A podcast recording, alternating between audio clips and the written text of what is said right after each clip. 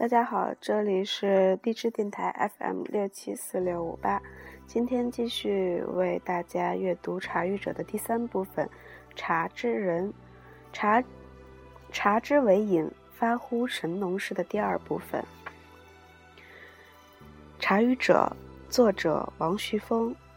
播者茶小丸。茶之为饮，发乎神农氏。但真正考据起来，这条史料并没有真正找到出处。宁波茶文化研究者竺继法先生做了追溯，撰有《学术不能莫须有》，其中说：“神农尝百草，日遇72毒，得荼以解之。”这是茶文化界广为流传的一句话。很多专家学者认为，出自成书于汉代甚至战国的神农本草经，但未见出处，多是人云亦云。最近笔者对此做了研究，查到了最早引录该语的是清代的著名类书，由清代陈元龙校刊于乾隆34年的文渊阁影印本，钦定四库全书，格致靖元。引文来源可能是宋、元、明时代的笔记类稀缺版本，与流行的神农得荼解毒引语有所差别。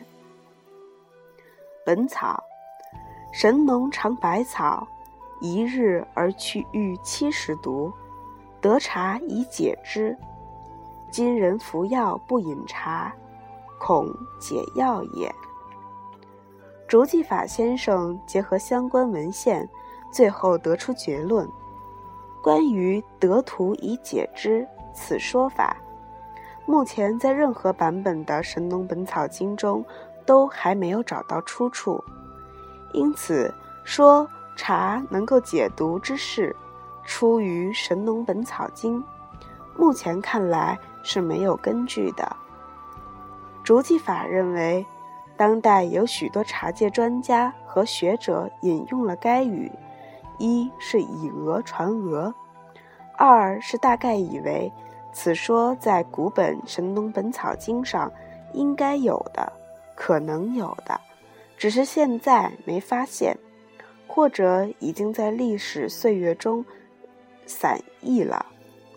还有人认为陆羽是一个极其严谨的人，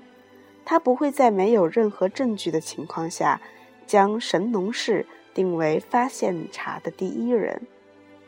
浙江大学农学权威游修龄先生在研讨神农与茶的关系时，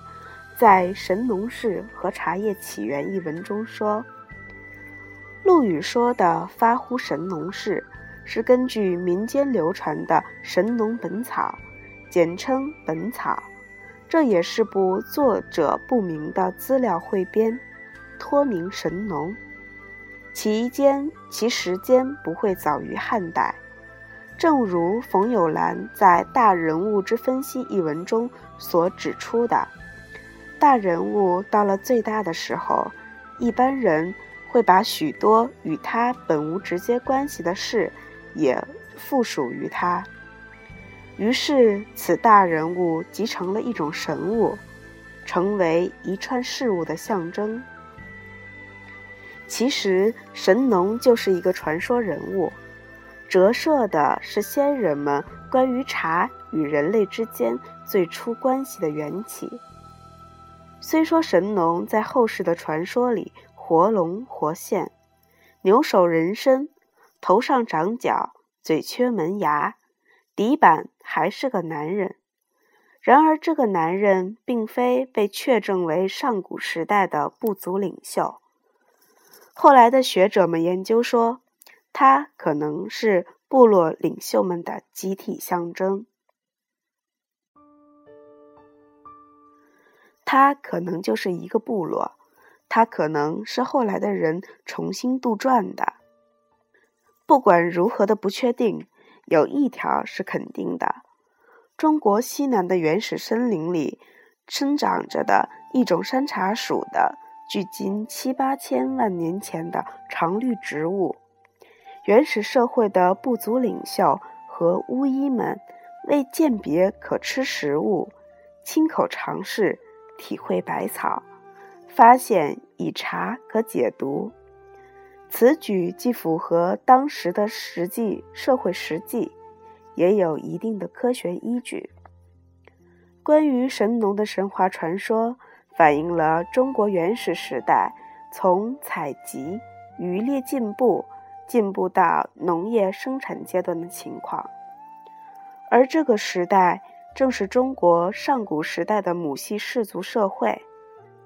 我们再说一句大白话，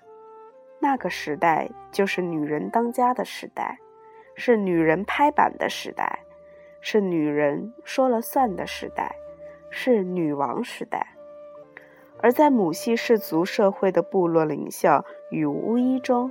女性一定占着决定性的、举足轻重的地位。如果我们把神农理解为当时部落领袖的象征性人物，那么这位所谓的男性首领，其实已经集中包括了女性在内的诸多部族领袖的特质。甚至我们不妨大胆一点猜想，也许那个神农根本就是一个女人。这也是可以合理想象的，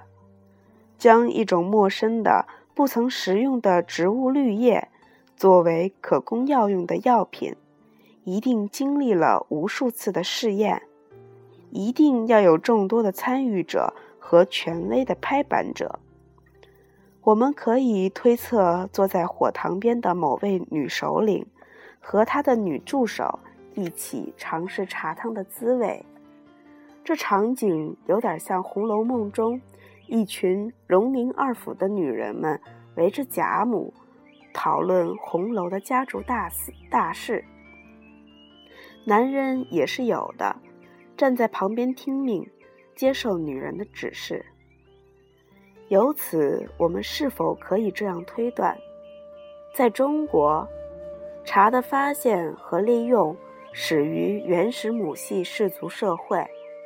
在人类与茶的最初的亲密接触中，女性便参与其中，并起着不可或缺的决定性作用。